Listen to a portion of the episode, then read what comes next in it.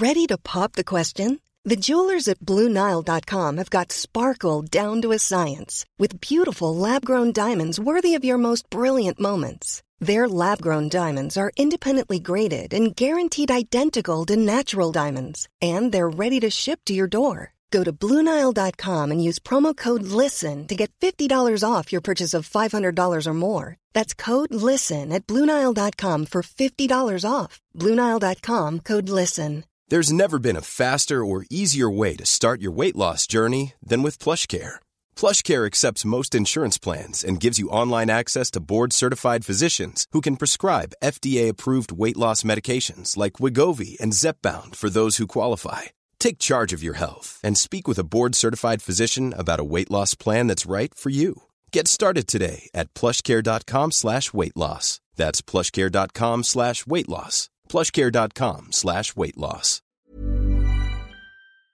Hello, everyone, and welcome to Podcast Horseman. Back in the 20s, we reviewed a very famous team. Welcome indeed to Podcast Horseman, the Bojack Horseman podcast, a spoiler free, episode by episode audio review podcast of the critically acclaimed Netflix series Bojack Horseman. I'm a socially distanced Michael Hamflet. And I'm a socially distanced Adam Nicholas. And Michael, as always, no messing this week. You can call us the front of the plane because we are all business to begin with. If you like this podcast, you can give us a follow on social media. You can find us on Twitter or Instagram at Podcast Horseman. If you like your hosts of this particular podcast, then you're in luck. You can find them both on Twitter as well. You can find me at It's Adam Nicholas, or you can find Michael Hamflet at Michael Hamflet. You can listen to this podcast on Apple Podcasts, where we would love you to subscribe. You can listen on Spotify, where we would love you to follow. You can listen on Acast, where we'd love you to subscribe as well, and on Amazon Music, however they seem to do podcasts now. Anywhere you get your podcast, you can find us there, hopefully. And if you want to listen to the podcast through streaming on Acast, you can see the link every Friday that's posted to the at Podcast Horseman Twitter feed. Um, for season three, we will be inducting people into our Hollywood Talk of Fame. Typically, we would be begging as all podcasts do to leave us some feedback or leave us a five star review with a few words. They could be nasty, you, they could be nice. You can still do that. We'd love that. However, for this season, this season alone, that link that goes up every Friday, the Acast link, you give us a little retweet or a little quote tweet, whatever it is, you'll get entered into the hat, and you too could get a special season three Twitter Hollywood Talk of Fame star. We are coming to the end of season three. I'm not at liberty to say if I've come up with an idea for season four, so this might continue, but let's pretend it isn't gonna. And there might be a drum roll, and this could be the last one, as this is, of course, season three finale. A new member of the Hollywood uh, Talk of Fame coming at the end of this episode.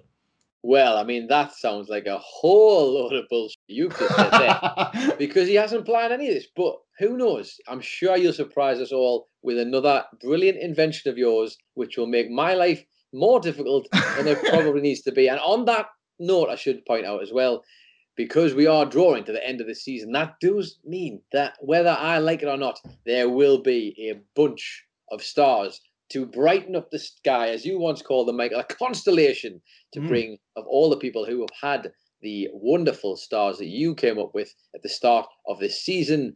They're coming to you soon. Be very excited about that. More blue stars for everybody who seems to have earned them. However, in the nature of being excited about the end of the season, we have made it to the end of season three. Season three, episode 12. We have the Netflix synopsis here for this episode. It's titled That Went Well. Mr. Peanut Butter saves the day. Todd gets exciting news. Bojack, Diane, and Princess Carolyn pursue new opportunities. And it is, well, for us, it's been a week. For whoever's listening to this podcast, when might it might be whenever. This could be the year 2030, and if it is, I hope the flying cars are treating us all very nicely. But I think we might just about have at least calmed down, maybe since the last episode, perhaps for anybody who might have missed it. We are coming off the back of a pretty tough one last week. I think we can both agree. Yeah, I think it's safe to say with that episode leaving us with Bojack in scene of such heft, we should try and lighten the mood. So let's do that and go back to 2007, where we've got a scene with Bojack and Sarah Lynn, and it's a scene of great heft. Hey! Um, we can hear her at one of her concerts, obviously in 2007, conclude another gig with the massive smash hit "My Hiney Ain't So Tiny." Uh, that's against a black screen. We can't actually see the gig taking place. We can just hear the the baying crowd going wild. And it cuts to backstage where Bojack is at Sarah Lynn's dressing room door. Her kind of browbeaten Hollywood assistant, the type we've gotten used to now that has to do the run around for all the celebrities, says she's likely too busy. But when the assistant mentions that it's Bojack, Sarah Lynn is audibly thrilled to hear his name and insists that she send him straight in. Uh, they reconnect when Bojack goes in to see her in the dressing room. She's absolutely thrilled that he actually came to see her and wants them to go out as soon as they possibly can. We need to go out. We need to catch up. Um, but before they can do that, she's overwhelmed with various responsibilities of fame. Uh, her assistant gives her a list of tasks that she's got to do, uh, various charitable contributions she's got to make, posters she's got to sign, just things of that stuff that you would expect stack up for world renowned and famous pop stars, which certainly Sarah Lynn was at the time. Uh, she opens up to Bojack a little bit about um, how even her old friends only want Sarah Lynn. Nobody cares about Sarah Hemmelfarb, which is, of course, a fantastic gag about Hollywood name changes and indeed real life Hollywood name changes that a lot of actors and actresses has to go through. She refers to Bojack as a real friend, the only one she has left, in fact. And it says how she's uh, dangerously close to falling off the deep end. Quote, I know I'm smiling right now, but the light inside me is dying. Uh, that is when all of a sudden the reality of what we know in the present day hits us and brings us back to the crushing past that Sarah Lynn was perhaps a ticking time bomb that Bojack just helped move that clock forward just a little bit. Uh, Bojack brings up the Bojack Horseman show, and in that moment, Sarah Lynn realizes that he's there to give her the script. Of course, what this makes us realize is that sequence last week where Bojack was on a, a trip from the heroin, I believe it was the board, the first bit of Bojack that he took. Uh, gave him a, what we thought was either a flashback or a hallucination. Turns out it was both. This was 2007 for real, and Bojack was for real asked to go and get Sarah Lynn to be in the Bojack Horseman show. Uh, it kills the vibe between them completely. Stone dead. Uh, she says, "Yeah, fine, okay, I'll, I'll, see what I can do." And he adds the script to this massive pile in the corner that we haven't even seen up to this point. Um, and in just a lovely detail, the script falls off the in a script, so it looks as if it's one she's not even going to ever have a chance to get to. They have this really awkward goodbye where Sarah Lynn says, "quote It's always nice to see a you." When she realizes she can't even really call him a friend anymore, the shot lingers on Bojack's incredibly sad face from this from this sort of like exchange that he knows gone badly. It's from a side profile, and then the side profile suddenly morphs to present day, where we still see Bojack baggy-eyed, tired, uh, watching the telly, and we're hearing tributes coming on the news uh, after a little joke about Maroon 5 saying she will be loved and then promoting his appearance on The Voice. Uh, we cut to Tom Gumbo Jumbo suddenly deadpan on the news, recapping, saying, For those just joining us, actress and pop star Sarah Lynn is dead at 31. And that's how we go into the credits. Whatever joke you may have had with The Voice, uh, shout out with the hashtag whatever little bit of light and shade you might have had in the exchange back in 2007. You are brought back to the crushing reality that Bojack is currently living, and we've only just hit the opening credits. Fabulous, fabulous cold open. A stone cold, freezing cold open. One of the best of the season. So, yes, unfortunately, for anybody who was holding on to hope last week that maybe, just maybe, maybe it wasn't going to be the way we thought it was, that little percent that you had in your head, well, Tom Gumbo Jumbo, of all people, has mm. completely and utterly squashed all hope, Michael. you ever, if you're ever going to have a whale of a time, it's not with Tom. It's not with Tom Gumbo Jumbo because he's just told us all that Sarah Lynn is indeed dead as fuck. yeah, very well put. Very well put. um, to move from my giant laugh to about 50 as this episode starts proper. It does not go back to Bojack mourning the loss of the 31 year old Sarah Lynn, but to Margot Martindale, who is on the lam still with Bojack's boat. If you remember when we last saw her, she was taking the boat, she was escaping the law yet again. She's got the giant uh, paper mache Todd head, who at this point she's talking to, um, suggesting that the time she's been out there has sent her a little bit mad. Uh, at this point, we uh, cut to the a blimp in the sky, where these blimp pilots notice um, that it's a character actress Margot Martindale driving the boat. The boat turns out to be a Secretariat blimp. More on that in a minute. In the meantime, a cargo ship is speeding at some pace, containing lots of pasta, as we learn from the ship's captain's own conversation um, on the phone with a waiter that it turns out to be the man that left Elephant waiter that Bojack chased out in that dramatic episode where he eventually sacked Princess Carolyn. Uh, he's opened up his own Italian restaurant, but they're under pressure to get the pasta as quick as possible. Sandro, Sandro for everyone at home. Sandro, yes, thank trying you. to remember. Um, so they need to get the pasta as quick as possible. So they're going at quite a speed through the ocean. Um, and the increasingly deranged Margot seems to think they want a game of chicken and decides to speed up herself. Uh, back in the blimp, we hear of the collision through the uh, co-pilots. This is a great Bojack trick before, where often you are aware of something incredibly awful happening, but you don't get to see it. We've obviously had it in this episode with Sarah Lynn singing "My Hiney Ain't So Tiny." Sarah Lynn's death last week was played to pitch black darkness, and indeed the massive crash between Margot Martindale's boat and the pasta ship is narrated by the captains of the Secretariat blimp. Uh, Mar- Margot, the Todd head, and the people from the other boat, uh, as well as mountains of spaghetti, fill the ocean as the detritus of this crash spreads out across the sea. But to make matters worse, in a wonderful callback to what they uh, all thought would happen when we first saw the Secretariat billboards, the sun bounces off the mirrored blimp and begins cooking the pasta. It starts to broil it in the ocean. We cut to Tom Gumbo Jumbo reporting on this news. I love how Sarah Lynn's death has already been replaced by this in the ever sort of rolling news of Hollywood.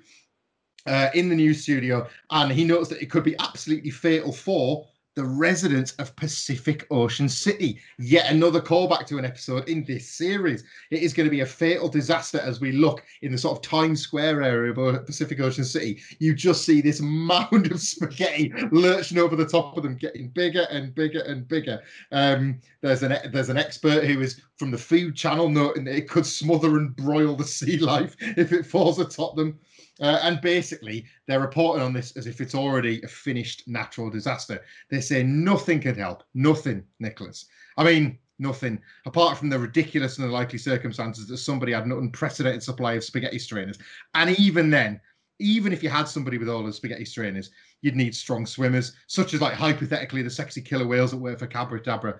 But even then, you'd need to access the people that have access to those spaghetti strainers and those killer whales from Cabra. Mr. Peanut Butter could be that guy. But unfortunately, he's going to see Secretariat in the middle of the day because he's wowed at the idea that cinemas would show films in the middle of the afternoon.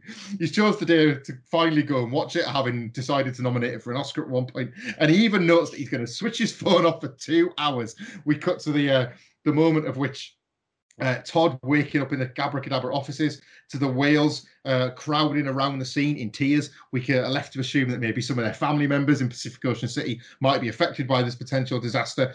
Uh, and then Todd realizes that they are the ones that can save the day. He frantically tries to get through to Mr. Peanut Butter and has no luck.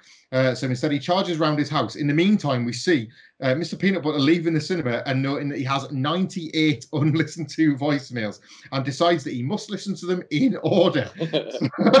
so he listens to the first couple of Todd absolutely panicking. He listens to a third one uh, that has absolutely nothing to do with the disaster, and then suddenly realizes he has to. He gets to the gist of the crisis basically, and he abandons that plan. Uh, and we cut to Mr. Peanut Butter, Todd, and the whales arriving armed to the tits, quite literally in the case of the whales, with all of these spaghetti strainers in just the most ridiculous and glorious payoff to this story, of which we knew something was coming. We just didn't know they would orchestrate something so big.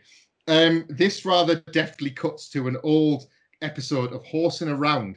Uh, Bojack is watching back at home, obviously, where Sabrina has made too much spaghetti and trashed the kitchen. The kitchen in the horse's house looks very much like Pacific Ocean City would have done had Mr. Peanut Butter not saved the day.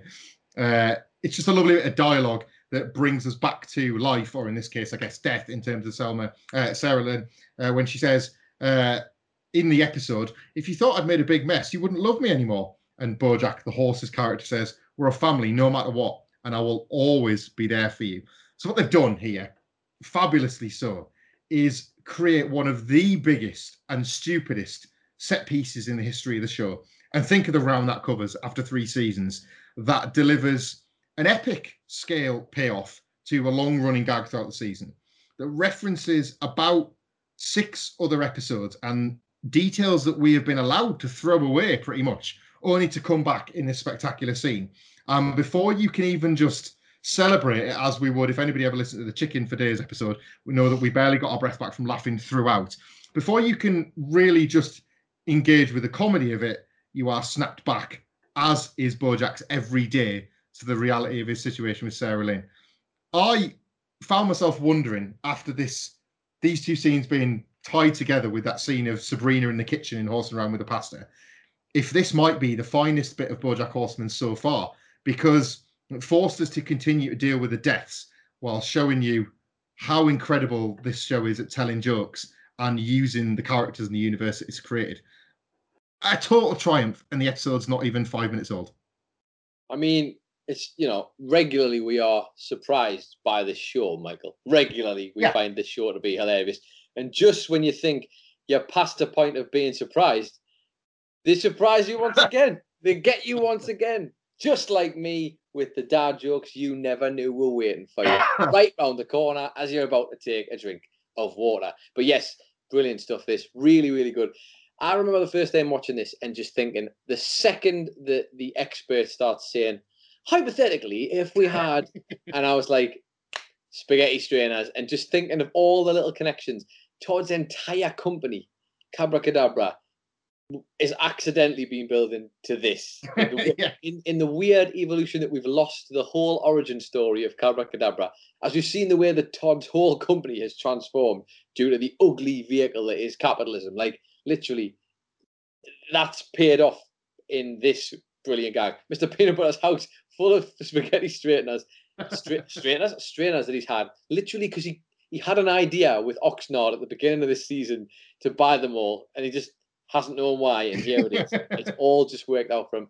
Almost like things just work out for the men in Hollywood, Michael. Although we are going to get more on that, I'm sure, in just a moment. Uh, eh, but genuinely, huge, huge payoff. And the fact that tied this back to actually meaning something, it brings us right back in this weird web of pasta, all the Yeah. way back to Sarah Lynn and Bojack. I think it's almost attempting to make you, and fair enough as it should, as a great television show, attempting to make you mourn Sarah Lynn as if she was a member of your family too.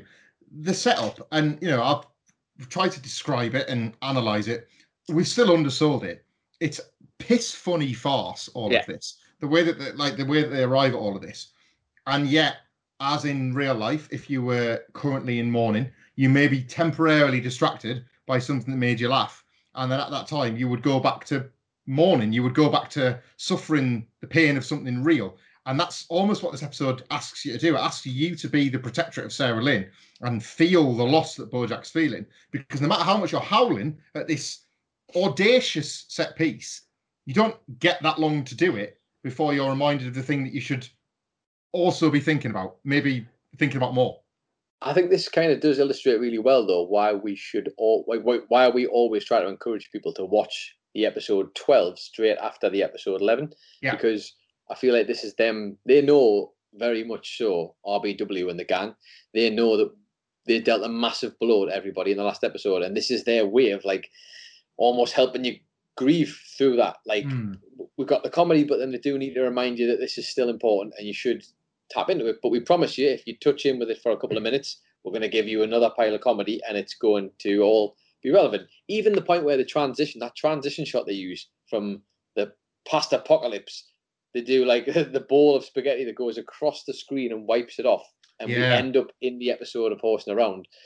It's just such a clever way of doing it. It ties in all the themes of a sitcom and daftness, but actually the whole thing is that's just quite a brevity to it, isn't there? There is. It's it's just tremendously elegant. I think Mm. early on, it's like it's big stuff for a finale. When, as you say, typically they wait so much in episode eleven that the argument could be made that it's kind of like it's quite lightweight. Uh, that plot feels lightweight with all the pasta, but in reality, it's as heavy as that big sinking ball falling on top of Pacific Ocean City, and it doesn't get a great deal easier straight away. Diane rocks up at Bojack's and gets the darkest of uh, what are you doing here? Um, Mm. Bojack's in his mourning suit, and we learn that the funeral has already happened. This is not something again that we're going to be able to see or live through. He's back from the funeral. Um, he suggests that the vibe was people feeling like it was bound to happen, that it was destiny, and unfortunately, it was just in Sarah Lynn's cards, basically. Uh, but he, of course, thinks otherwise, and of course he should. Um, he largely blames himself. He says, "quote I'm poison. I come from poison. I have poison inside me, and I destroy everything I touch. That's my legacy." Uh, Diane, instead of doing what she's done in the past, maybe, and letting that, I don't know, letting that breathe, um, letting that get space, she instead uh, tries to counter that. She shares a story of how horsing around brought her dysfunctional family together when she was younger, of course, back in Boston. Uh, she says, quote, for half an hour, for half an hour a week, uh, I had a home and it helped me survive. Um, the ego boost, I say ego boost, it feels real. It feels like she's trying to like draw from a genuine experience to help him. It does evidently do some good for Bojack um, because he finally reverts to what he should have been doing a long time ago, which is doing the same for her, which is supplying her with an injection of positivity that she desperately needs. Says that she's far too good to be tweeting uh, and doing Instagram captions for various celebrities. Um, of course, he may not know that the ramifications of his decision makings with Princess Carolyn have affected her too. Um, but he does say, uh, "You know me, you know me better than anybody, and you can't not be a part of my life." It's the most earnest and open and sincere he's been with her for quite a while. He also notes in this conversation that he was hurt that she did kind of build a bit of distance between the two of them mm. after you know after other recent events.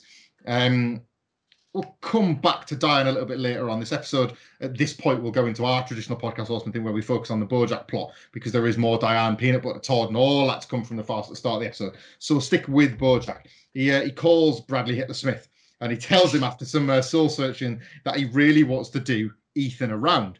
Um, obviously, going back on the comments that Anna very cruelly made to Bradley when he was at the door the last time he was in Hollywood. He really genuinely earnestly commits this time encouraging bradley to immediately announce from inside his tool shop that he was closing it forever because he's going back to hollywood uh, while he's got a, brilliantly a shop full of customers tells yeah. him just to get out he's abandoning that business yet again even though he's already had his fingers never mind burnt like badly sort of incinerated by the hollywood machine just weeks ago it's happening again uh, we find bojack and ethan on the set uh, Ethan, uh, Bojack and Bradley on the set of Ethan Around. Uh, it's almost an exact replica of the Horsing Around set, exactly as you would imagine. Uh, Bojack has notes on the script, uh, which Ethan at first, Ethan again, Bradley at first worries could be about the amount of yowza yowza Bo Bowsers. Too many or not enough? Bojack quickly moves on, says it's actually about how Bradley has scripted Bojack's character, the horse, to have all the big laughs. Um, rather selflessly and unexpectedly, Bojack insists that Bradley take the big gag. Uh, and then actually coaches him on how to do it. He says, "Now we do it big. Now we do it small. Now throw it away." There's a real actor to actor process happening between the two of them uh, about the about how to get this joke right. Um, the gag, by the way, that went well. Um, is the episode title, but it isn't even that good. Uh, which obviously speaks to the the relatively low bar they're trying to limbo under with this show. But it's not really about the quality of the joke. It's about how they collaboratively sharpen it to the point at which at least it's the best version it possibly can be, and it's for Bradley's character, not for Bojack. Uh, it's to the point where this might actually work out. And in case that wasn't made clear, they use the horsing around interstitial music to move from one season to the next, one from one scene to the next, rather than your traditional Bojack one. Um, feels like a, a nice stopping point. This here, Ethan around was something that felt again like established with the pasta scene, something of a, a, joke to throw away in an earlier episode of season three, and they brought it back for a, quite a major plot point here. Um, Bradley Hitler Smith remains tragic, and yet is this a case of Bojack still trying to learn from Sarah Lynn and again trying to be better to one of his pretend children? We don't normally see him on sets being so keen to work with people on the process of it this doesn't feel like an accident. I don't think there's any coincidence that uh, the loss of Sarah Lynn, all of a sudden we find he wants to reconnect with another one of his castmates from Horsing Around. I think that they're very specifically deliberate about that. Obviously, Bradley Hitler Smith is the one who ticks the box best, um, given that he obviously wanted to do the show. I just think it's such a they try to inject it with a lot of sincerity here, where Bojack. It, it reminded me a lot of Bojack when he decides to take interest in Todd's rock opera. Like it's very, it's very sweet, isn't it? The scene is really sweet. It's very, very sweet. Like that. The genuinely, the one on set's really nice. Like where mm. The the back and forth, and, and he treats him as an equal rather than yeah. rather than just be like, "I'm the star, you're the here." He treats him like an equal. If anything, he's, he's trying to build up. He's trying to bring uh, Bradley Hitler Smith's confidence up with his. Like he wants to bring them up together. Yes, it obviously might be driven by his guilt, but he has just had the conversation with Princess Carol, uh, with Princess Carol, with I was going to call her Princess Diana. There, Christ, uh, with with with Diane, should I say, yeah. where he says uh, about about change, how he how he needs to change is what he says, and obviously he says it's not going to happen because he comes from poison, etc., etc. So this is a good it's a good step. It's a small one, and it certainly doesn't negate all of the very bad, dark things that are going on right now. But you're right. It really was like on set. This was such a lovely moment between the two. Mm, it's it's nice, and it again gives you hope, I guess, for Bojack's next move being a one in a maybe a better direction, in a more positive direction cut to, as you say, them recording the episode of Horsing Around. Um, the horse is trying to convince uh, Julia, who is a young girl uh, wearing a horse head, obviously, uh, but she is very much the Sabrina character of Ethan Around, the young girl, uh, to try on her roller skates. Uh, before they can finish the scene and do the big gag, uh, a light falls down, so they have to reset the shot. And in between, Bojack's just having a conversation uh, with the young actress playing Julia. Uh, she's called Chloe. He asks if she has any friends in the audience, and she says she doesn't, but uh, her mom and dad are there. And Bojack says, uh, "Do you want to know a secret about your mommy and daddy? They are really proud of you." Again, a huge turning point for Bojack's character after him saying the exact opposite to Sarah Lynn when she was that age. It's again reflective of him trying to learn from those mistakes. Uh, he then asks her what she uh, wants to be when she grows up, and she says she wants to be like him. This seems to shock him. She says she wants to be famous. This seems to shock him even harder. Uh, he is startled so much so that he kind of pops to his feet. Uh, he begins to stumble, starts saying, "Oh my god, oh no, I can't do this." Um, looks as if he's about to have some sort of panic attack or some sort of breakdown. Uh, Ethan doesn't understand, tells him, "Come back, I need to get the show finished." But Bojack is having none of it. Um, this single conversation, this single interaction, again born out of his attempt to be better, to get it right this time, has instead snapped him back to the reality of how he's got it wrong the first time and how that outweighs anything he can try and do. It maybe highlights that perhaps this was more of a superficial attempt to right some of the wrongs. Um, he wants to leave immediately, wants to get away from the set. Um, he says he doesn't belong here. Uh, uh, Bradley asks him where he's going, and he simply just says, he doesn't know. It's at this point that Stars by Nina Simone plays. Um, again, just another tremendous soundtrack choice. And down the line, we might have to knock up some sort of Bojack Horseman related soundtrack because this really is a special, special tune that plays out all the big remaining moments of this episode. Uh, Bojack is in the Tesla. Um, he's obviously somehow got that out of his pool. Uh, he surveys his smashed up house, um, still empty, still from the Oscar party time in that regard hasn't moved on, despite all the changes that we've seen undergone in his life ever since then. Um, this cuts in between other things happening to other characters, but we'll stick with Bojack's finale before moving to the other characters. Uh, he just drives. He drives and he drives and he drives, and we see him passing a sign that lets us know that he's leaving California. Uh, he's out in the kind of the desert flats of, uh, of the Western States America. Looking at his speedometer, it says 60 miles an hour. Puts his foot on the pedal, 70. Puts his foot on the pedal again, 80. 90, 100. It's going up and up and up. Bojack closes his eyes, puts his head back, and just lets go of the wheel. Um, a gorgeous aerial shot. It's only very brief, but it just cuts to the aerial shot of the car sort of veering across the road, but in a way where it doesn't appear to be in under any threat. There's no other sort of oncoming traffic. He's completely got the road to himself. Um, but then it cuts back to Bojack's face, and he kind of briefly opens his eyes and sees something in the distance in the desert along the flats.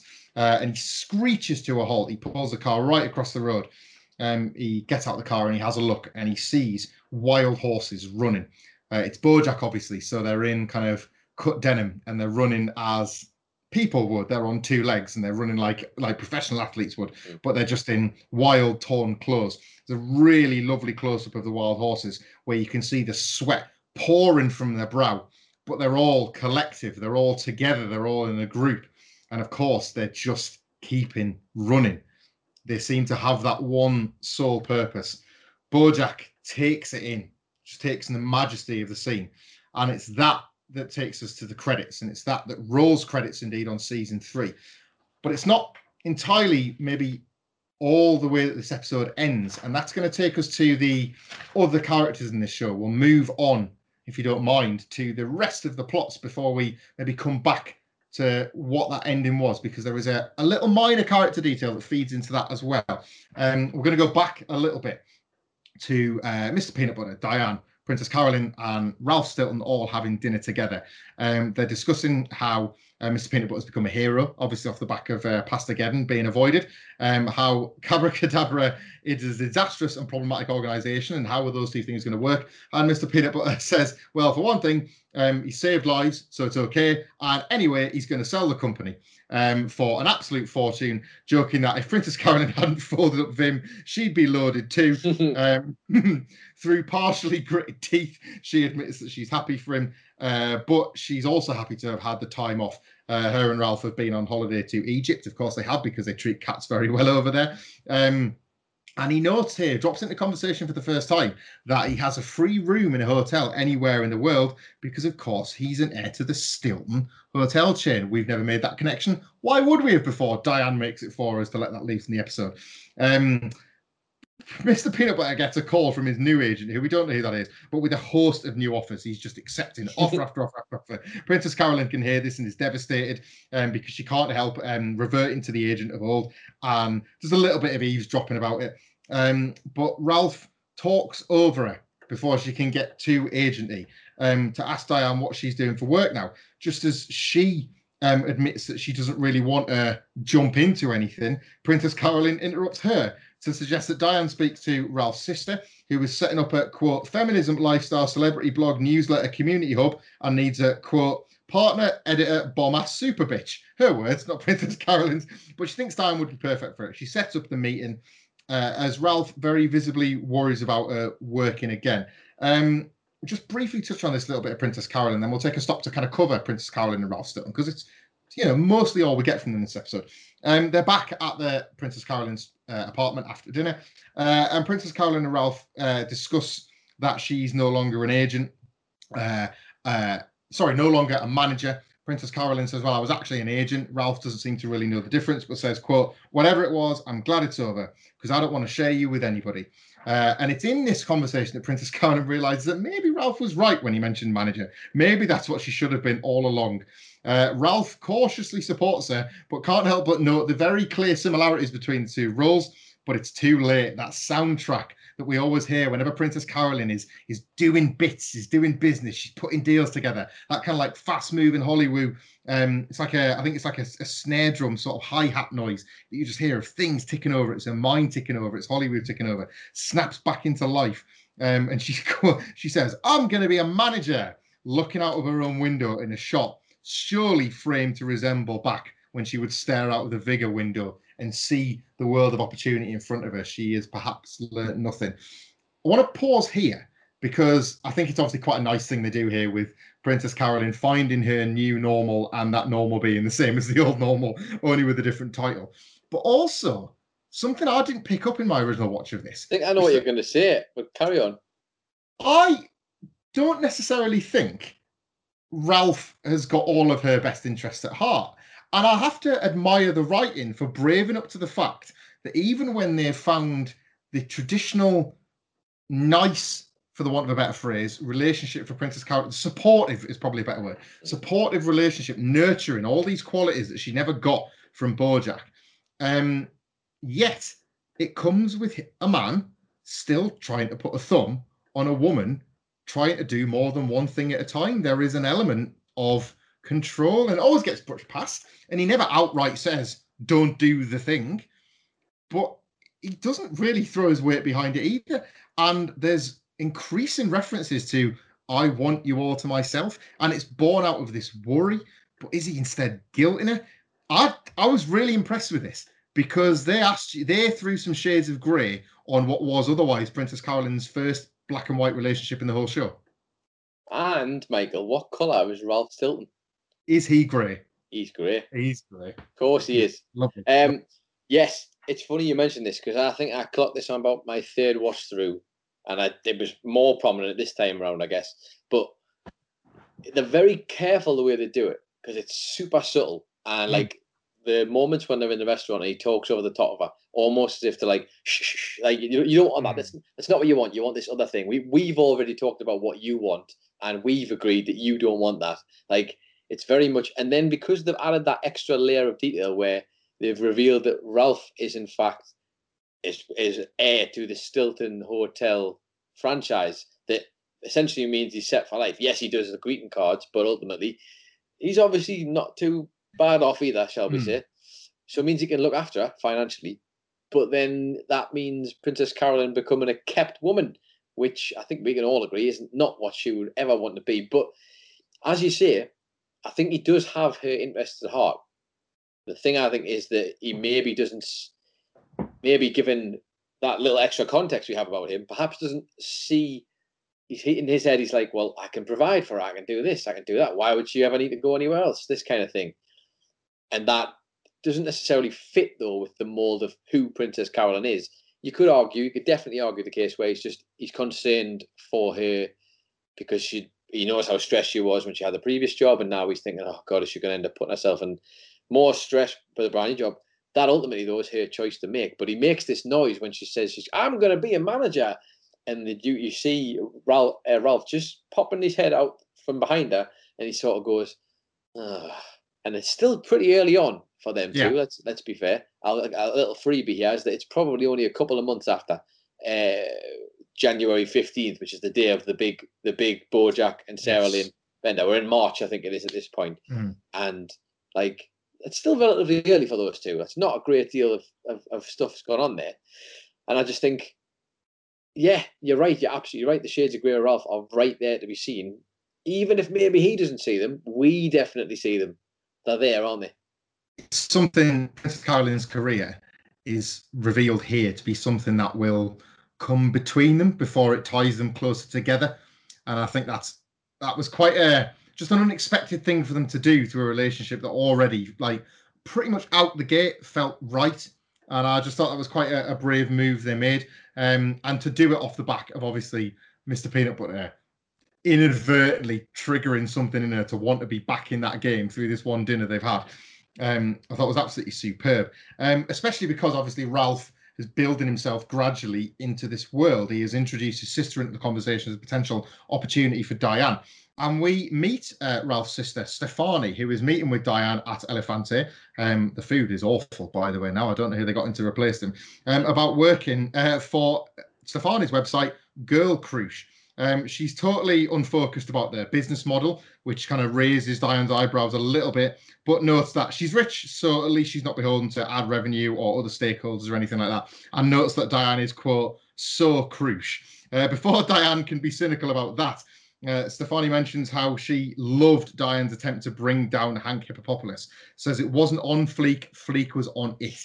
This is, of course, the perfect moment of Diane's dreadful last few years to reference to get Diane Berry on board with it. She is extremely appreciative that somebody out there was watching and looking on and listening. And this somebody potentially has a little bit of power to be able to help Diane take this further forward than she could.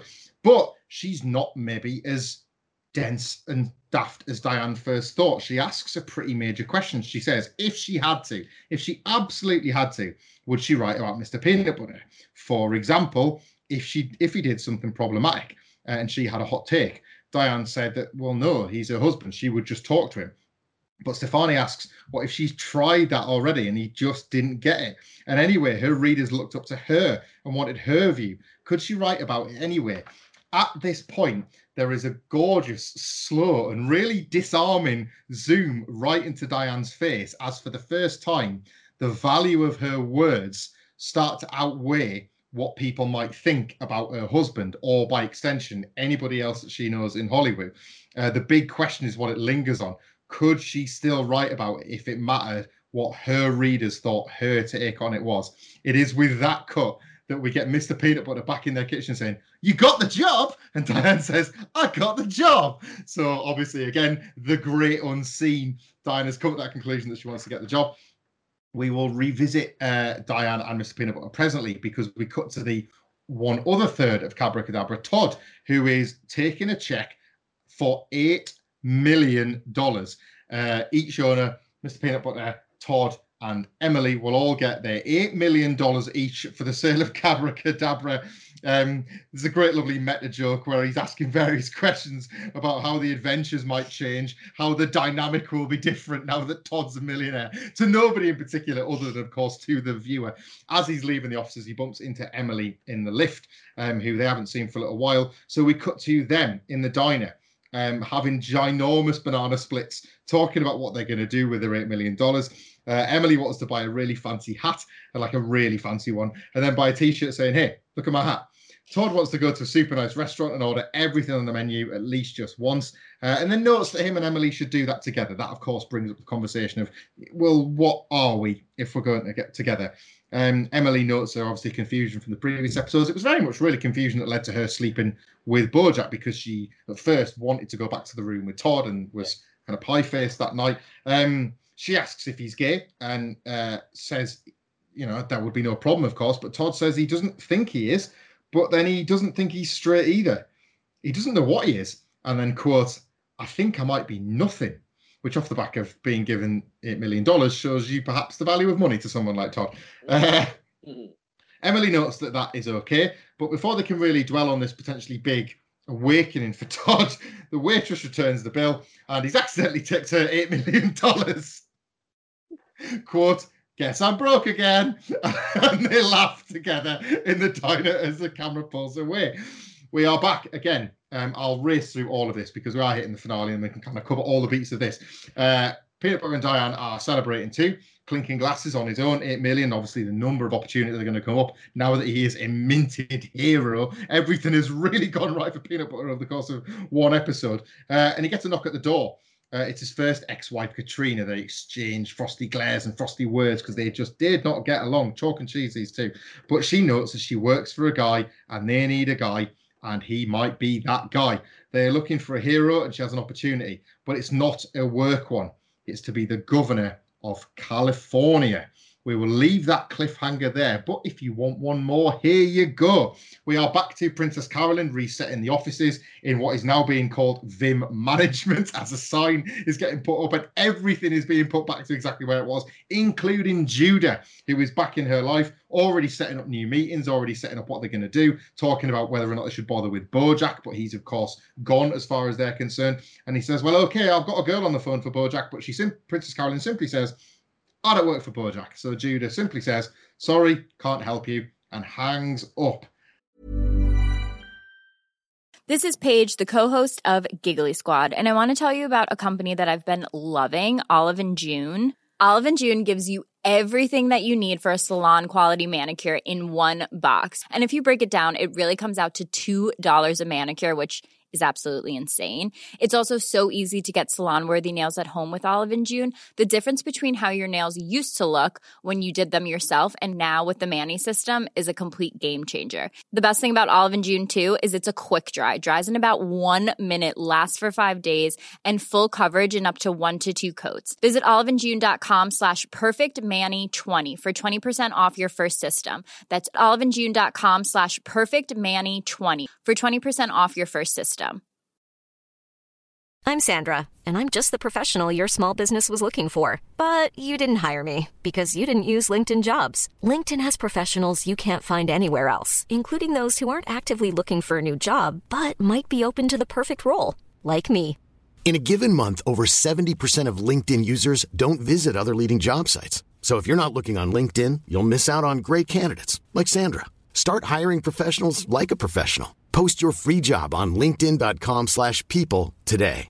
When you're ready to pop the question, the last thing you want to do is second guess the ring.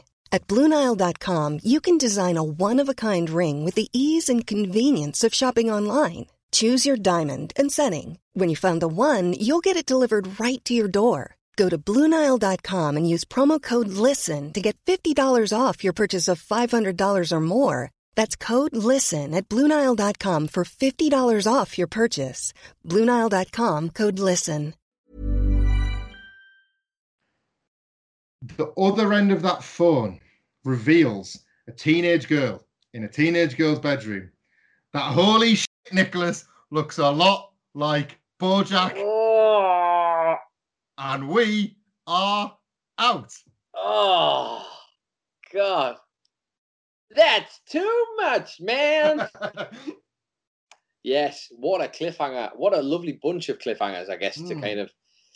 I mean, where do we start? So, obviously, let's go with the one you've just mentioned, which is like a complete mind blower. Mhm. This young girl who is a horse woman, there's no, there's no question about that. um, who's obviously called looking for Bojack.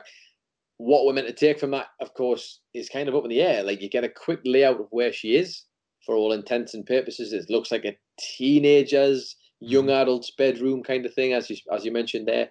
Um, but we don't get much else. We just get No. the the present, which I I'm kind of okay with. I'm all right with that. I, I, like- I like it. This this is a show I trust, so that I have no worries there. Exciting to think what that could lead to. But then the Mr. Peanut Butter stuff, of course, just a blind bombshell from.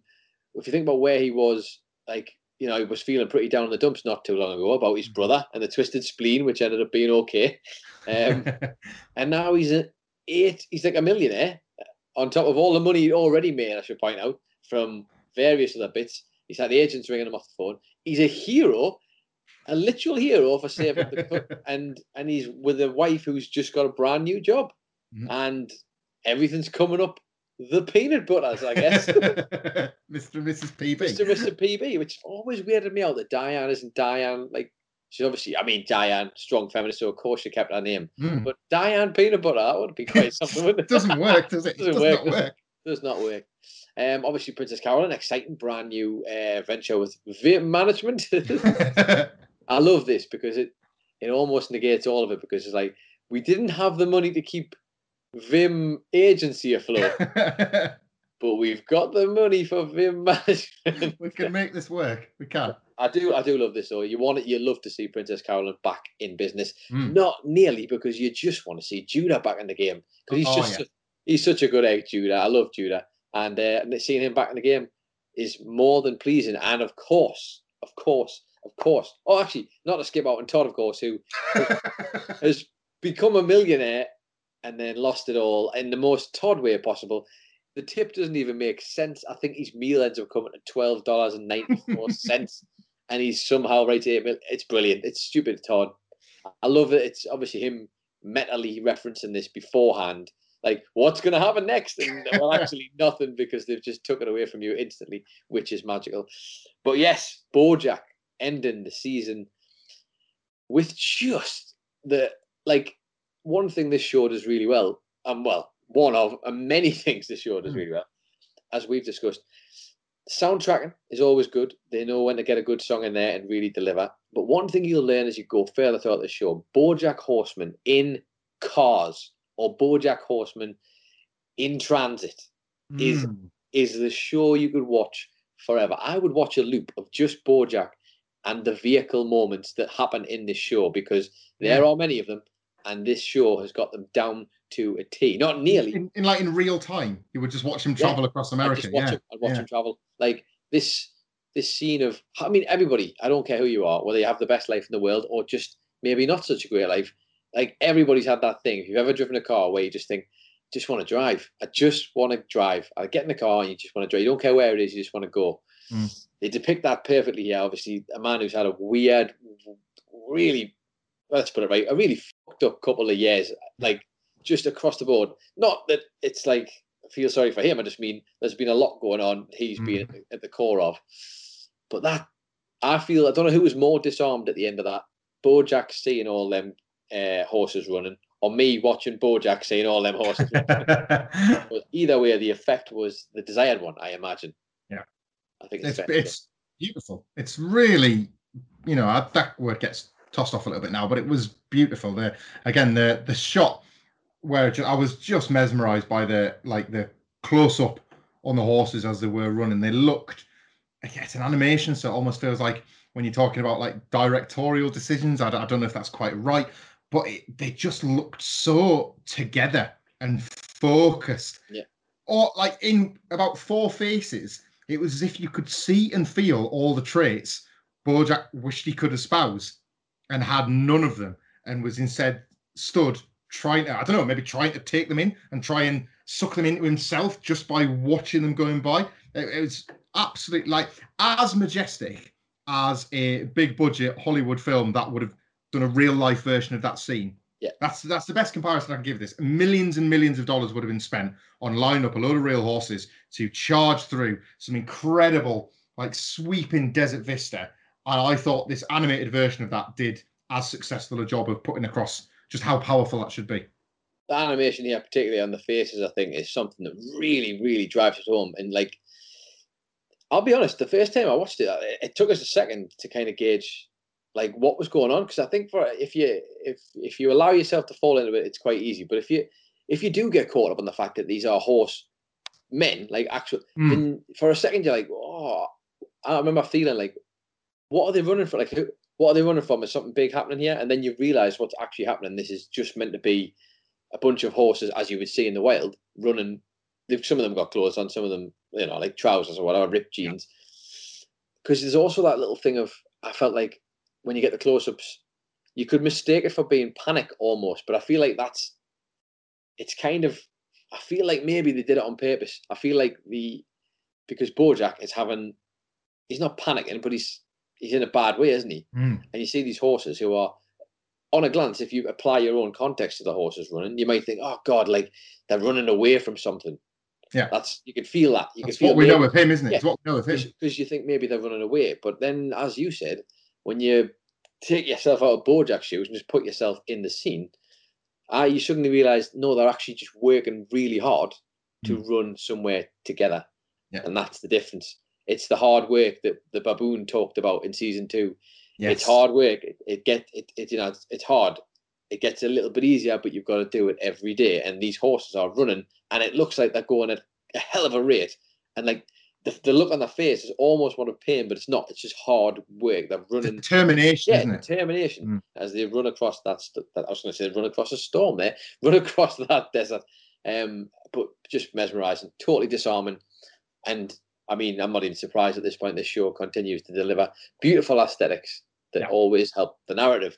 However, it's not just narrative storytelling, Michael. They do do other things in this episode.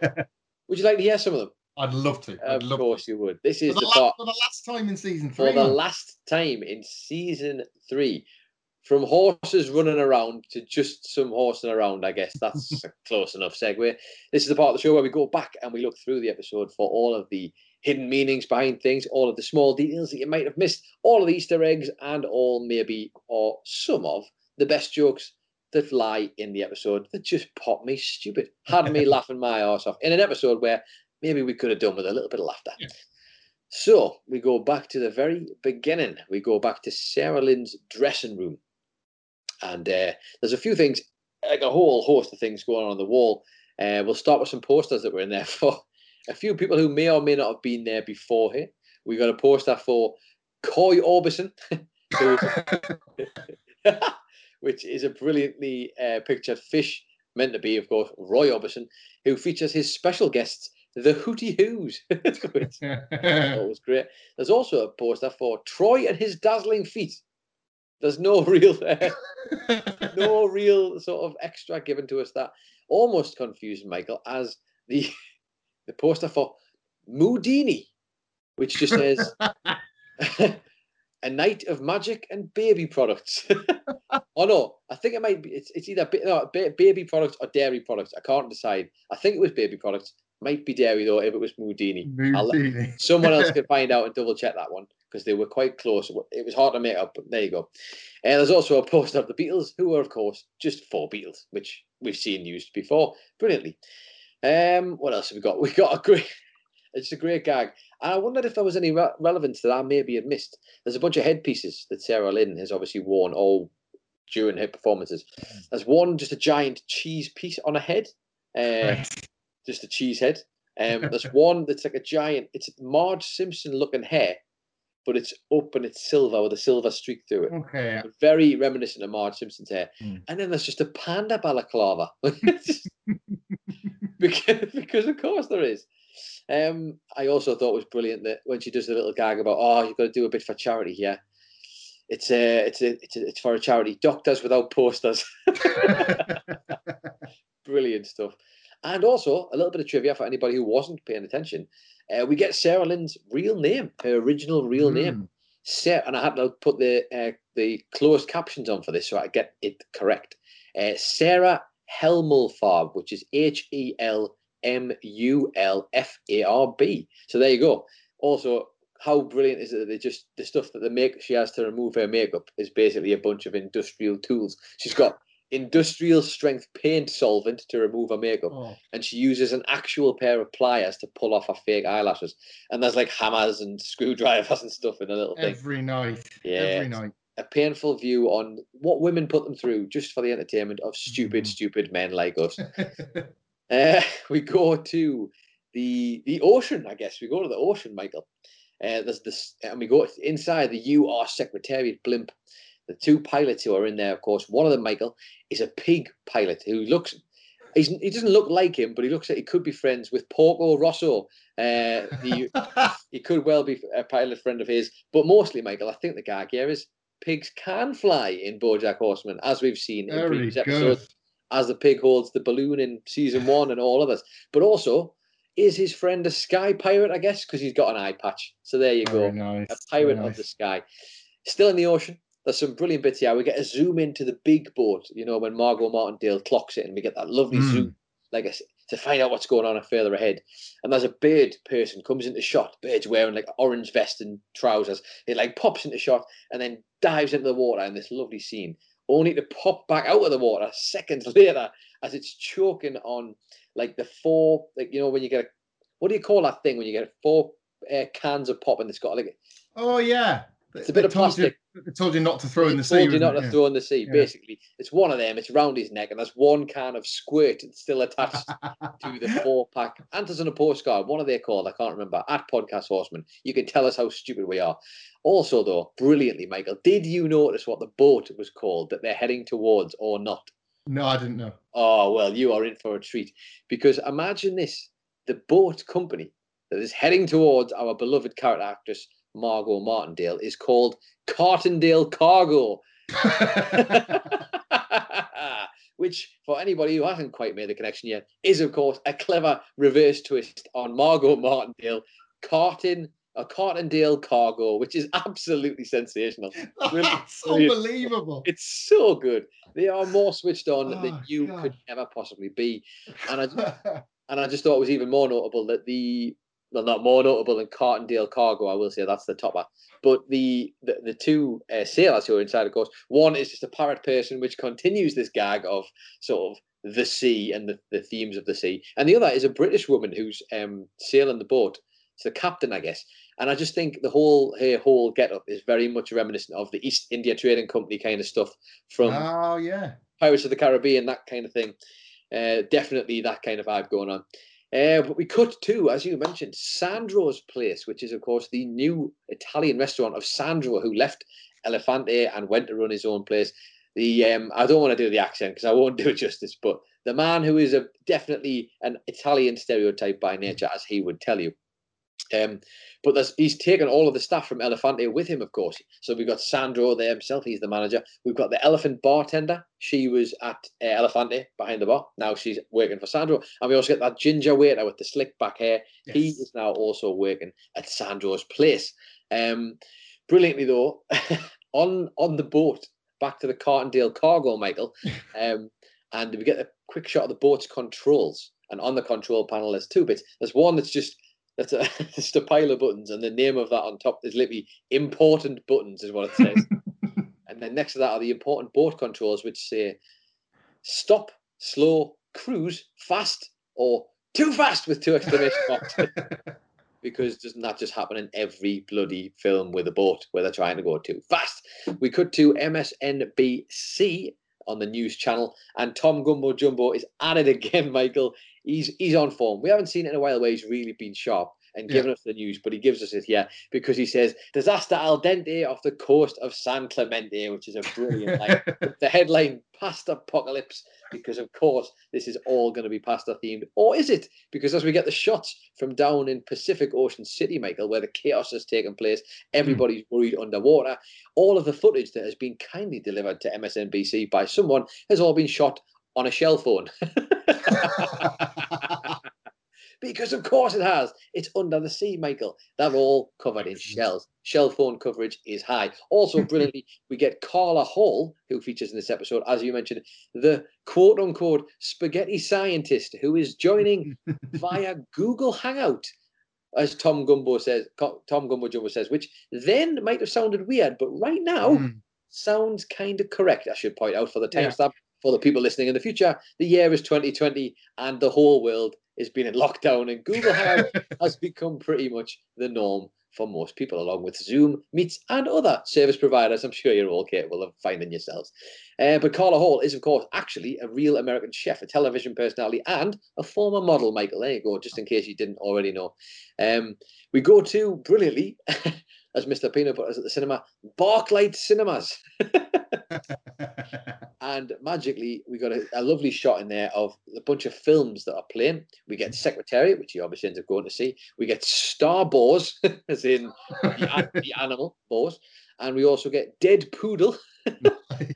a nod to Deadpool. And of course, Haberdasher, which is in reference to the Haberdasher's Peanut, Michael, which we've seen uh, ah, yes. a million times advertised in this show brilliantly as well, which I think is correct. You might have to give me your take on this. The film clerk who was talking to Mr. Peanut Butter at Barklight is, of course, a dog, and that dog is a dog person, and that dog person's name on his tag is Ren.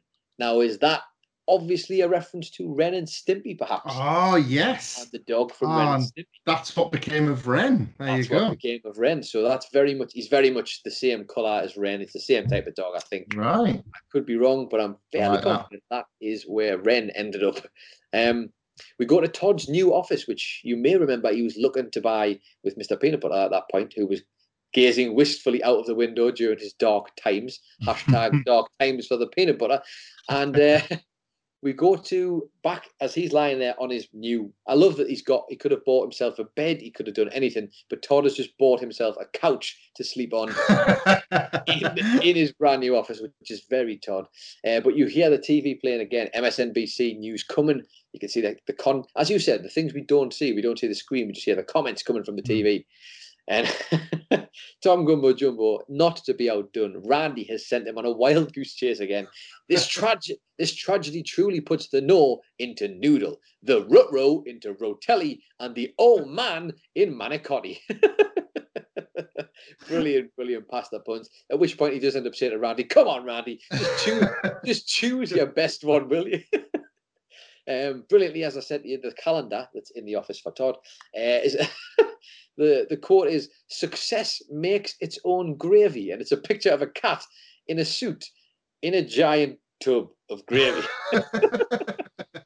a kind of nod to those old cat calendars where they're hanging hanging their kitty or whatever the the, the yeah. old the old calendars are. Um, and as, as I mentioned earlier, the month is shown to us on the calendar, which is March. It's hard to tell if it's been two months exactly since January 15th, but you kind of get the gist. There's mm-hmm. been a bit of time has passed since then. And brilliantly, of course, more pasta puns because pasta la vista, Michael, is what will happen to Pacific Ocean City if nobody gets down there with the spaghetti strainers as one of the real world women tells us. We go back to Barklight Cinemas. Mr. Peanut Butter is in the cinema again this time. He's drinking, Michael, what's he drinking? He's drinking Coca Cola, although it's not Coca Cola, it's Coca Cola. Ah, you good. see, you just weren't Very paying nice. attention. weren't paying attention. And of course, in the cinema at the same time with Mr. Peanut Butter, the man we've mentioned before, and this the guy who's wearing the My Other Bike is a Tree t-shirt is also in for the viewing of Secretariat. Right. We go back to the beach, and I just had to mention this because it was too good. Who turns up to save the day, Michael? It wasn't the Fugees, but it was Mr. Peanut Butter saying, Spaghetti or not, here I come. because, of course, it was another pasta pun. Honestly, the whole Mad Max theme of his arrival, as well, by the way, as he comes on the boat, at uh, the beach, sorry, and they've all got like makeshift looking cars with. it's all Mad Max theme. It's brilliantly well done. Um, we go to Bojack's house and another, as I mentioned already, another pasta pun kicks in. Yeah, the theme continues as Bojack is saying in the episode of Horse Around, I've heard of pasta point and no return, but this is ridiculous. um, also, nice little touch here because, as you mentioned in the previous episode, during their mad bender, uh, Bojack and uh, Sarah Lynn visited Diane's house, didn't they? And they ended up brushing past her and peanut butter as they mm. thought they were themselves from the future, if you remember right. yeah.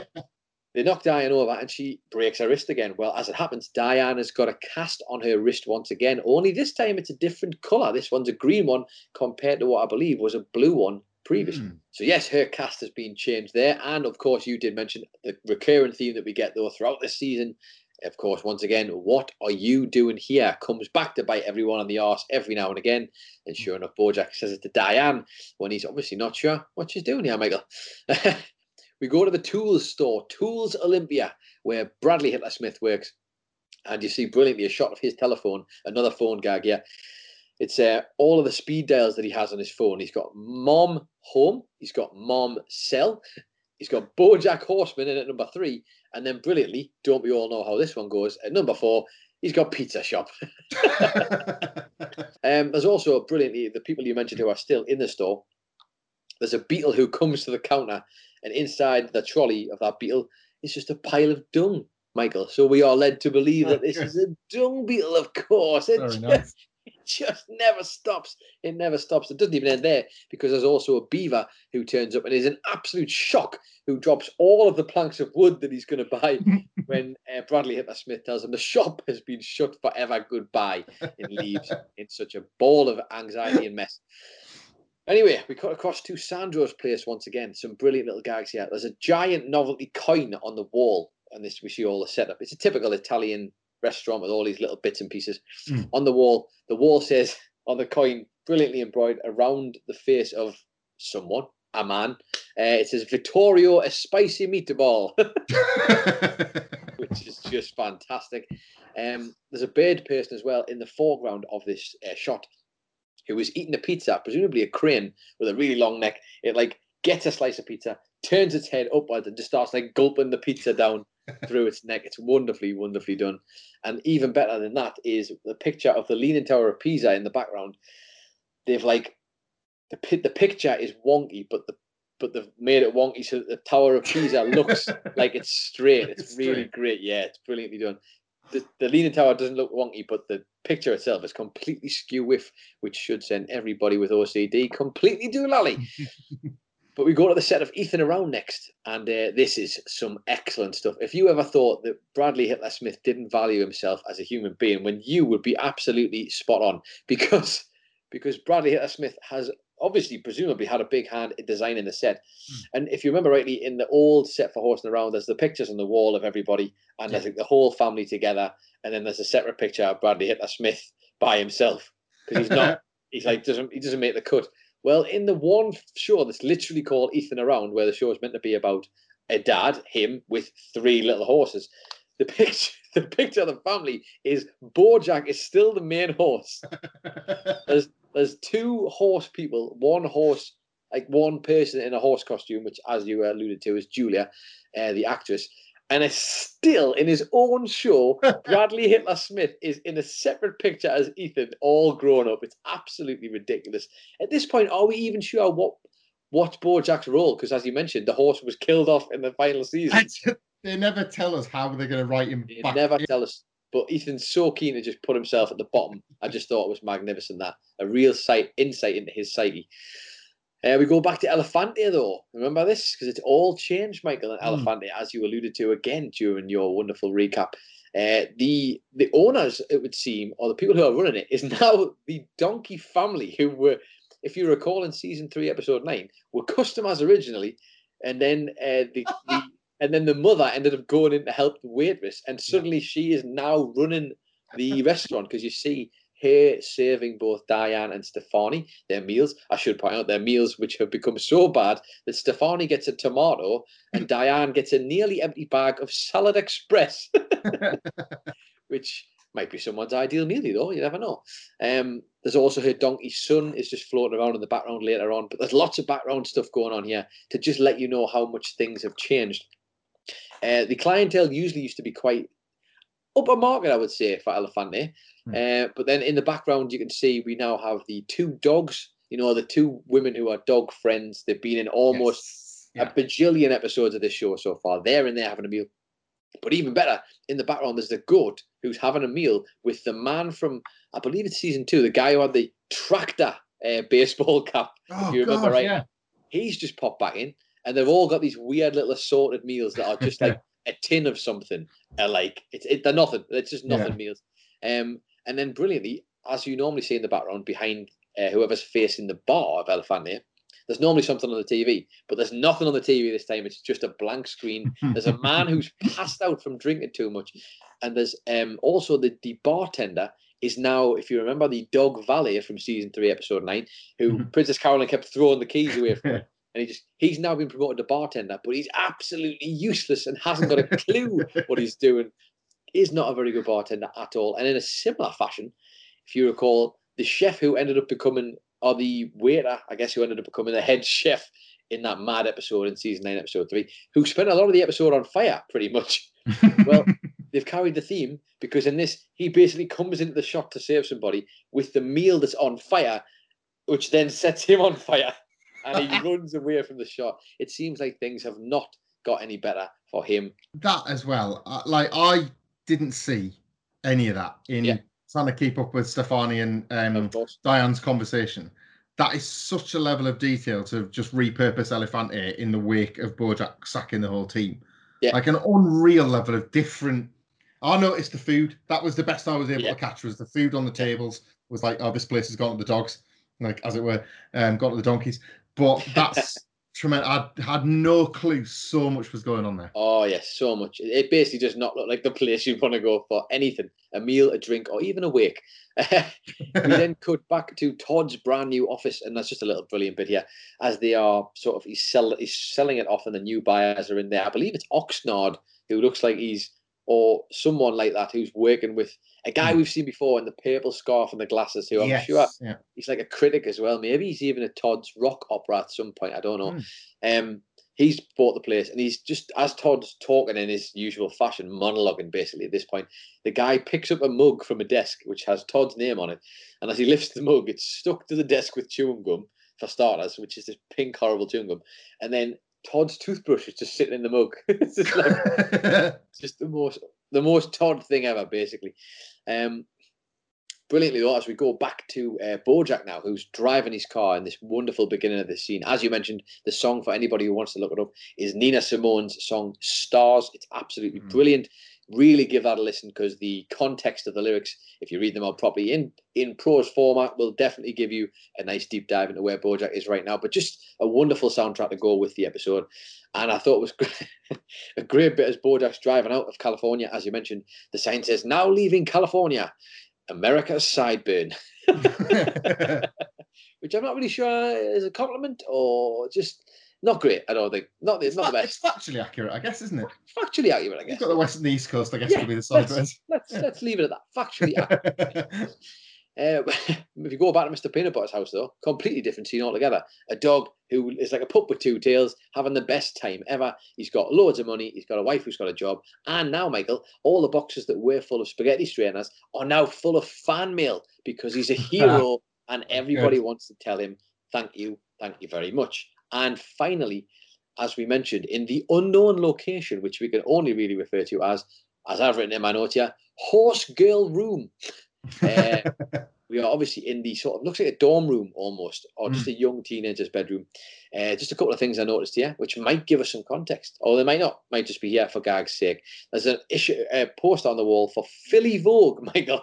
Uh, it's like a cover of Vogue magazine, but Filly Vogue. And for anybody who knows what Filly is, Filly is of course uh, being a young female horse. So for anybody who hadn't clocked that, so it's young female horse Vogue. um, which kind of fits the bill quite well here. And on top of that, there's also, Michael, a trophy, presumably a soccer trophy, because there's a, a, a rhino person kicking a soccer ball and it's a trophy. It looks like a bronze, maybe a gold trophy. So could she be good at football? Could she be, or soccer? I know, it's, it's our podcast. She's good at football. That's what we're going to say. Um, who knows? Those are your tidbits that we can find from the room. And indeed, those are all of your little bits from horsing around in this last episode of the season. Oh, always feels good when we get to the end of a season. Not because we're happy it's over, but just because we're glad that it's happened, Michael. yeah. That's pretty much where it is. But this wouldn't be a last episode of a season unless we had one last thing. And then I swear to God, we'll shut up about this podcast forever. Just felt like being a bit dramatic there because it's the And final never. and ever. So, would you like to go first or second this time round? I'll take first because it's quite a lightweight one, and it's back Okay. to our old friend Todd. We're Okay, gonna- I like We're gonna give. Todd. I'm going to give Todd my last moment of the season because it was so small, but it played into the brilliant comedy of that lovely scene in the diner. with Emily. Um, it was in the timing and the pacing and the layout of that whole scene, basically. So, as a man who is trying to wrap his head around the fact that he's got $8 million, he says the phrase, I think I'm nothing. And then when the money is gone, he laughs and laughs and laughs and laughs as if to suggest that he can find himself and things are going to be all right. Mm. I love that that remains Todd's modus operandi that he won't at any point he won't be defined by material wealth to such an extent that even when he jokes about how am I going to be defined by this material wealth, it is ultimately irrelevant to the bigger picture in his life. And I just thought, I don't believe that was an accident. I believe that was neatly scripted. Uh, I guess I am nothing. I thought it was uh, obviously it's relating to sexuality and him figuring out himself a bit more. But at that very moment, and for just a few seconds more, he was worth eight million dollars. To most people, that would be a lot more than nothing, but not to Todd because that's not how he looks at the world. And I just thought it was nice. The eight million dollar man, and yet obviously the last person on earth who would really need that money to be happy by all accounts. Yeah. What's he going to do? He's bought a sofa now. He's all good. That was before. that was before he got the eight million as well. So no, I love this. It's a great character moment, and also in case any of us were worried, because obviously the whole thing with Cabracadabra kind of morphs out of the original intention into something completely different, and if anything, kind of dark when it gets to the end of it. Yeah. Yes, it manages to sort of save the day in the end, but that's kind of the end game for it because even after that, we wipe our hands of it. They both do, all three of them do, to say the least. Mm. Um, but yeah, nice to see that somewhere, despite the fact that the company might have gone a bit lost its roots, Todd certainly hasn't, and he still knows what's important with him. And I felt like it was important that him and Emily were sitting having that conversation. It felt like yeah. someone back to his very, very actual roots from back in the day Mm. um, was there to ground him once more. But speaking of tying things back in a lovely fashion, I have got a great one last thing this week. Um, I don't know if it's as good as discovering the rule of three from the last episode of Bojack's irrational fear of the number three and the things that are threes and being part of a triangle and pyramids and all that sort of thing. Um, I should point out as well, shout out to Adam Wilton. I don't. I hope I haven't got your name wrong there, sir. Uh, Adam Wilton did also just before we came on to record this, sent me a tweet saying, "Did we notice that the other thing, the rule of three thing to tie in with BoJack, when he went and accidentally bumped into the acapella group before seeing uh, Penny? How many people were in the acapella group, Michael? That was three of them, of course. Oh, oh, oh. it was, of course, three. Great little tidbit. That. Thank you for your tweet, Adam, and anybody else who's tweeted us. We appreciate everything so far. But for my like, one last thing, uh, what was the final scene? We saw BoJack uh, run. Uh, was watching a bunch of horses run across the desert landscape or the desert grassy landscape, uh, in a beautiful scene, absolutely stunning. If only someone had prepared us for this, Michael. If only someone had kind of given us an inkling that this was going to happen. As early as season three, episode one, I should point out, Mhm. maybe somebody did. Because as Bojack, we have to get back in our DeLorean, go all the way back. Bojack is beginning the press tour for uh, his run at the Oscar. That's what he's doing. Him and Anna Spanakopoulos, they go to the hotel. I, can't, I I think it's the Ritz, the Ritz Carlton, but it's got a twist to it, if I recall Yeah. correctly. As we go into the hotel room, Bojack drops his bag. Anna says everything. They're on the phone to Princess Carolyn in this mad three-way conversation. But on mm. the wall, Michael, excellently, excellently portrayed, is a painting of three horse men running Oh yes. the desert landscape at the very beginning of the season. And as it happens, we come all the way back to the very beginning to find, the, or to the very end, should I say, we have the exact same scene plays out, only in real life. Bojack goes from living in a hotel and living in a fantasy world, and all of this stuff is a still image on a wall, to finally trying to go out there and experience something real and breaking the cycle. And he actually goes out and experiences the real life thing of this. Because a picture might speak a thousand words, but I bet seeing that absolutely knocked him for six.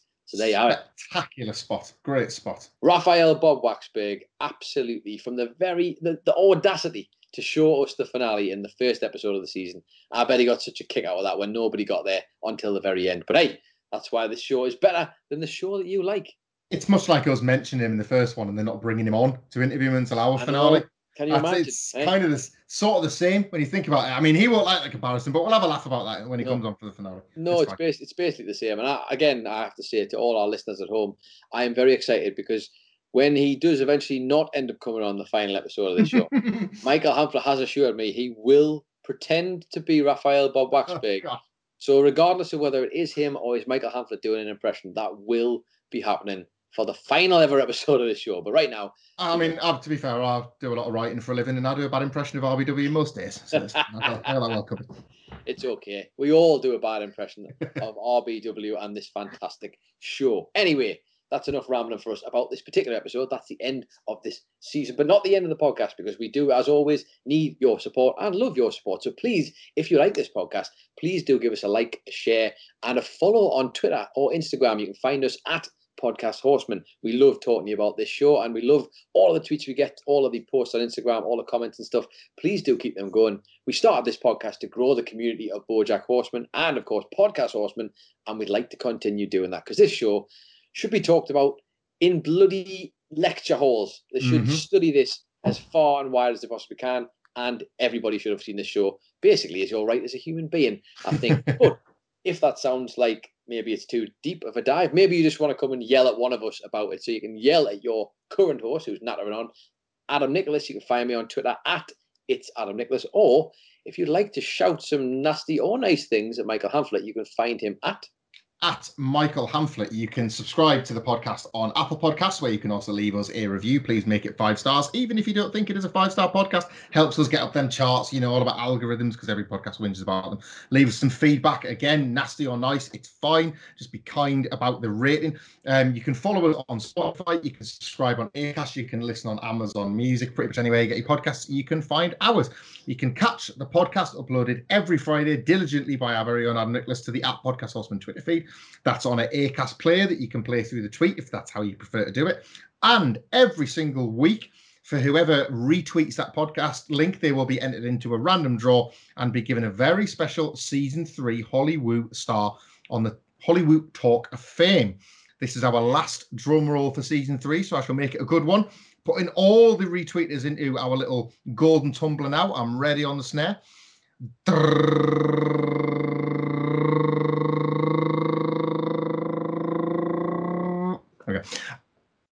Edward Shiraz Hands at Ed Shiraz Hands. Thank you. Brilliant name. I believe you already have a start on the original Talk of Fame, so this is your second. Very well deserved. We appreciate a lot of engagement that we get. I know personally you engage with us on the wrestling side of things on What Culture as well, so also very grateful for that support. Thank you very much. And to Edward Shiraz Hands and everybody else that's got a start this season, and everyone that's ever engaged with this podcast and taught themselves horse about the talking horse.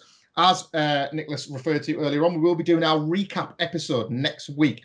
We will be firing out a tweet on the App Podcast Horseman Twitter feed asking for your questions or your comments. Um, basically, anything you want to mention about season three, we would like to keep it spoiler free if possible. But anything that's gone in this season, uh, stick it in in a reply to that tweet that we'll send out over the next couple of days, and we will get to that in the in the mentions in the replies. We'll discuss that as part of our overall deep dive recap season three send off before we move into the scary, choppy political waters of season four.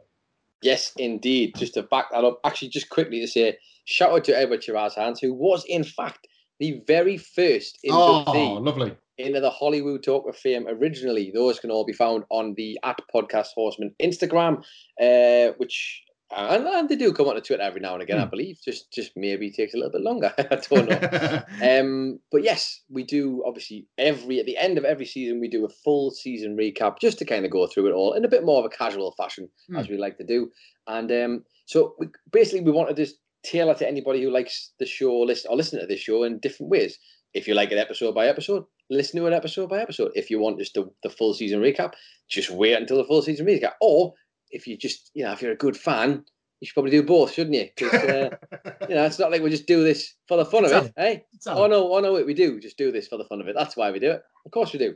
Anyway, enough of my yammering. That is pretty much all of it for this week. Apart from Michael, I was going to give you the synopsis for season four, but I guess that may have to wait now until Yeah, Until next week. Next week, shall we? So yeah, no Netflix synopsis for you, you listener at home. but you do get to hear the sounds of our voice as we disappear once again after another successful episode quest, question mark. didn't devolve into Radiohead uh, songs this time plenty, around. There's plenty of time yet. There's plenty of time yet. As we, as we both frantically now try to think of one to end this episode on. I'm not gonna.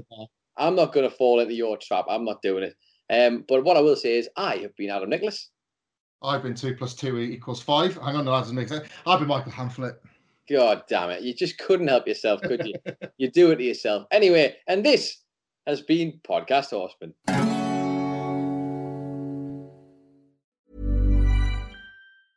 Even when we're on a budget, we still deserve nice things. Quince is a place to scoop up stunning high-end goods for 50 to 80% less than similar brands. They have buttery soft cashmere sweaters starting at $50, luxurious Italian leather bags, and so much more. Plus, Quince only works with factories that use safe, ethical, and responsible manufacturing. Get the high-end goods you'll love without the high price tag with Quince. Go to quince.com slash style for free shipping and 365-day returns.